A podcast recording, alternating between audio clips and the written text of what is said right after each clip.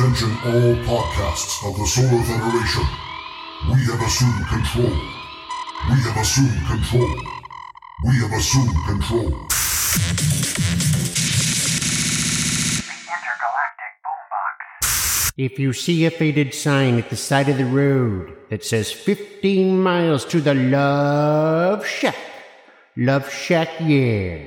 The Love Shack is a little old place where we can get together. Your what? Tin roof rusted. Thank you, Dr. Evil, ladies and gentlemen. I am Kyle Hebert, voice actor from anime and video games. I'm a middle aged geek talking about geeky things while being visited by other voices in my head, attempting to convince you that I'm on board the intergalactic boombox, a theater of the mind podcasting spaceship. There are no sponsors, but if we had them, they would be things like Tricky Nicky's House of Dandruff, the Association of People Who Love Giving You the Side Eye, and Fisto's Cracked Knuckle Insurance.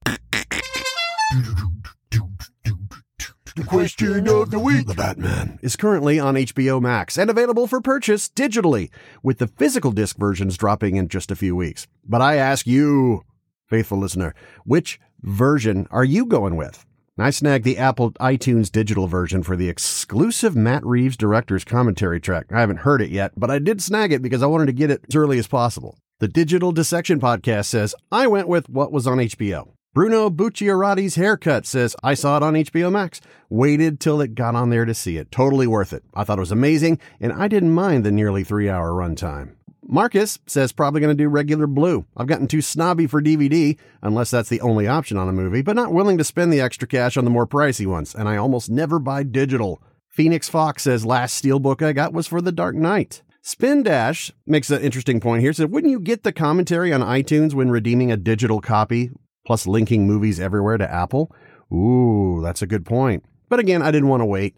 I don't know. I guess you guys can try that when the physical disc comes out. Let me know at Boombox Pod if your digital copy suddenly unlocks that Apple exclusive uh, commentary track. Silas Nightlock says, hopefully Blu ray. I love having physical copies. Gregory Guyan says, I'm a sucker for steelbooks. I was for years, but nowadays I don't know if I'm just old or lazy or both. it's just so much easier to just push a button on your remote and fire up the movie instead of having, I gotta get up and go over to the, the cabinet and open the door and see where did I put it? Oh, there it is. Oh, let me take the shrink wrap off. Uh, yeah. Okay, let me put the disc in and uh, what year is it again? No. Question. Sony is supposedly going to bring in-game ads to free-to-play games. So that developers can have another revenue stream. Now, is this going to affect you playing free to play titles? Do you even play free to play titles? Are in game ads going to make you rage quit? Or do you not care as long as they're free to play? The only free to play game I currently am on a regular basis with is uh, Warzone. In my opinion, is entirely based on how intrusive that ad is. Like, are they thinking interrupt the game to show 15 second car ad? Like when you're trying to watch YouTube or a Twitch stream? Or, I mean, if it's something like that, I'd most likely peace out. But it looks like uh, we're going to be seeing them by the end of the year in a product placement fashion. You know, so like your character runs across the screen and there's a billboard in the background, or in game rewards for watching, like you already get on so many mobile games. Xbox is also in the rumor mill to be rolling out ads on free to play games. Figure it was only a matter of time before the free with ads model would come to gaming. What do you think? Let me know so I can read your tweets next week. Hit me up at Boombox If you're questioning what reality we live in, you need only glance at the headlines any given day. Elon Musk bought himself Twitter. He tweeted on April 25th, I hope that even my worst critics remain on Twitter because that is what free speech means. 44 billion. That's a chump change to the richest man in the world. So why not fix world hunger or pooping in Amber Heard's bed? Speaking of poop, let's see who's on the other line here. Wildcard line, you are on the air. I want to speak to your manager.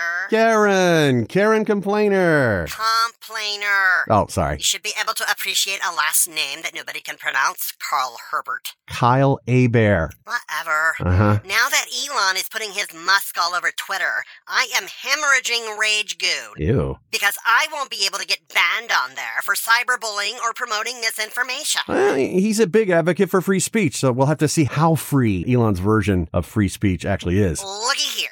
It is my birthright to hate on stupid people like you on social media, and I should get to violate all sorts of community policies. The internet exists to please me. You're such a drama llama. Your mama, I'm a drama llama. Ay, Teenagers are drama llamas. K, am I anything like a teenager? no comment. Mm-hmm. Wait, so you actually want to be canceled? Um, faster than a show on Netflix.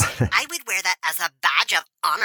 What? Bragging rights, Baldenstein. And where exactly would you end up celebrating getting banned like that? Duh, by posting on Facebook, Instagram, and TikTok until they ban me there too. Well, granted, I can't ban you from social media, Karen, but I definitely can end this call. Oh, don't you do it, Mr. Man. Huh? You'll make me very angry, and you wouldn't like it when I'm angry. I don't like you regardless of emotion. Mhm. Hey, question. What does a coat hanger do? It hangs up. Bye. Oh, don't you dare! The Northman is now in theaters, showing the world where Lion King slash Hamlet originally came from.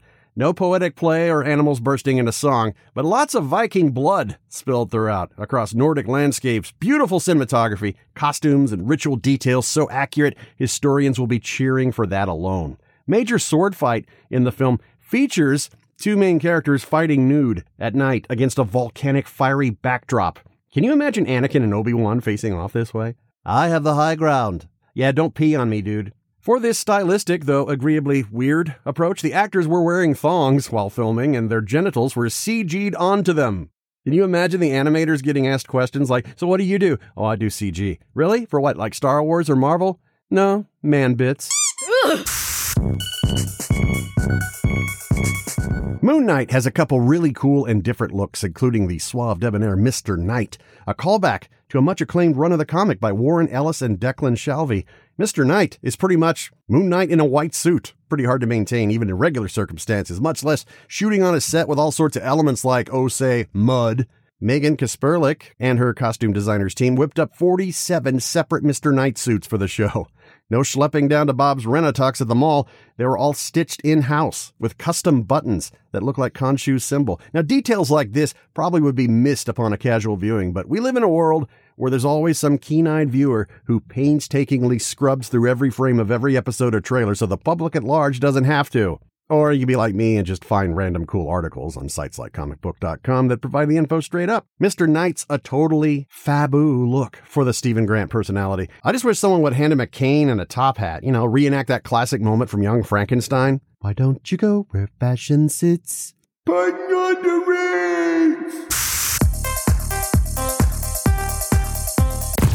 popularity of audiobooks and podcasts have subsequently resurrected, or at least bring out of obscurity, a type of entertainment from a bygone era the radio drama. Of course, traditional radio isn't really a staple anymore, with all the endless streaming options where your music library is on demand with a click of a few buttons, but audio drama is starting to pick up some momentum. Of course, the ones getting coverage tend to have the ones with celebs in the cast. And like with cartoons, I have the same stance. Guys, would you mind just staying in your part of the playground? Let someone else have a chance? But there are always exceptions. And when you get actors who shine regardless of the medium, and one that has exceeded my expectations is the audible adaptation of Neil Gaiman's The Sandman. It's a classic epic dark fantasy comic series from the 90s. In fact, my favorite comic book series of all time. Acts 1 and 2 are currently available with Act 3 coming later this year. Now, it's definitely audiobook length. Act 1 is 11 hours, Act 2 is almost 14 hours, and that doesn't even cover the entire run of the comics. But you do get full on dramatization with an original score, sound effects, and a full cast, led by James McAvoy as Morpheus. No, not the badass McGee from The Matrix. We're talking about Morpheus, the Sandman, the embodiment of dream, and part of a family called the Endless. His siblings are also personifications of the human condition, such as destiny, despair, desire, delirium, destruction, and death. The story jumps all throughout history, some events well known, some pretty darn obscure, and all of it is really compelling. This is the furthest thing from any superhero tale. Though there are referential nods to Arkham Asylum or more obscure DC characters, The Sandman, it's epic, it's funny, it's tragic, it's poetic. You know, typical Neil Gaiman, or in my opinion, the best Neil Gaiman. The dude even narrates the whole thing. He sounds so much like Alan Rickman, I had to do a double take. Interesting tidbits. The pandemic lockdown hit the very day James McAvoy was set to record in the studio. So the production ended up mailing him a remote recording rig, and he was directed over Zoom. Like uh, with many other voiceover peeps, when uh, the pandemic uh, lockdown hit, we were all stuck at home the director and engineers would walk us through the paces like, how do you set this up? What are we doing? And Some of us had to pay money. I'm sure Jack, James McAvoy didn't, but uh, the voice actors definitely had to upgrade their home recording setups. So the director of the Sandman audio drama, Dirk Maggs, taught James McAvoy how to basically engineer and record his own sessions. But he would direct him over Zoom, and the mix team has that daunting task of making all these separate voice files from around the world sound like everyone was recording on mic in the same room. That, of course, is a lot of extra work for studio engineers, but great for voice talent who get to just stroll into their home recording setup in their underwear, press record, and log into a recording app like Source Connect or Session Link Pro. Of course, there's more pressure than that, but you get the gist, yeah? It's not old school 1940s radio plays with, you know, holding your hand to your ear and holding the script in your hand. This is like immersive cinematic sound design. Now, some of the cast were able to do their parts or some smaller roles recording together in London. And Dirk Maggs has been doing these radio dramas with super high production value for years, including one for Superman and Neil Gaiman's Neverwhere, which also stars James McAvoy. Pop on some headphones and check out the audio quality on this stuff. You'll see what I mean. It's not like a read along where you follow with the comic book. Any adaptation has to reframe dialogue or descriptions to fit the medium. And I've heard expertly produced audio dramas that has no narration, and it, it, feel, it really feels like you're just listening to the audio track of a movie or a TV show. And it can get confusing knowing what's going on, but you know, if it's scripted right and acted right, you are there. It's really compelling. So it definitely helps to have a narrator, especially the author of the original work, narrating, keeping things grounded, almost like a table read. This audio drama version of The Sandman, it does a great job of taking the listener on that journey without them having to be exposed to the comics. So don't worry. If you've, I've never heard of The Sandman, never read an issue. I'm not going to listen to this. No, no, no. Come on. Do yourself a favor. Check it out. It's fantastic. You don't need to have read the comic ahead of time, but if you want to and you're intrigued, I'm not going to discourage you, man. You can get all the issues individually or trade paperback, deluxe hardback, and of course, digital. That's probably the cheapest. For a nice primer, check the link in the show notes about the Sandman comic book series itself.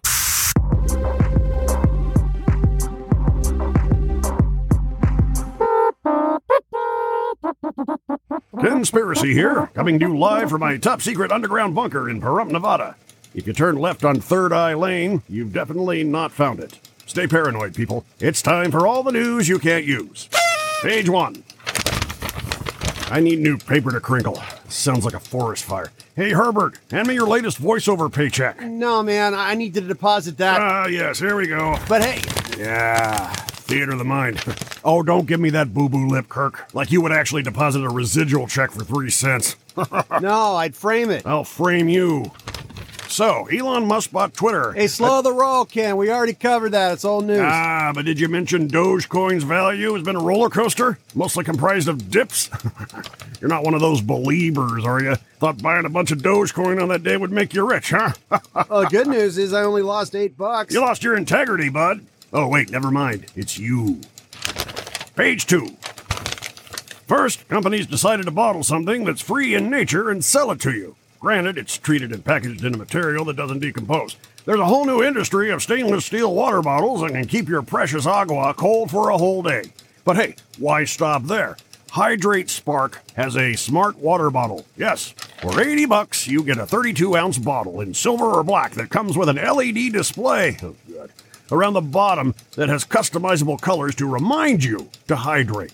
On top of that, you get the satisfaction of knowing you have the intelligence of someone who likes collecting pet rocks. God knows there are cheaper options out there. Download an app to your phone that'll remind you to take a swig of H2O now and then. Or, I don't know, just remember to drink water, you lazy dingbat. Page 3. Want to make a living streaming content on Twitch? Uh, well, you'd probably make more panhandling as an out of shape superhero on Hollywood Boulevard. My advice don't do that either. My cousin Brucey made all of 37 cents as Dad Bod Space Ghost last year.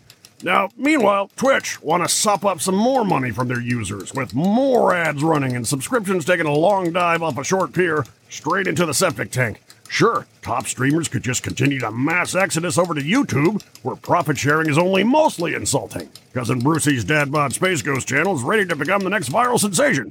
If he could just figure out how to make this webcam work. Hint, you gotta plug it in.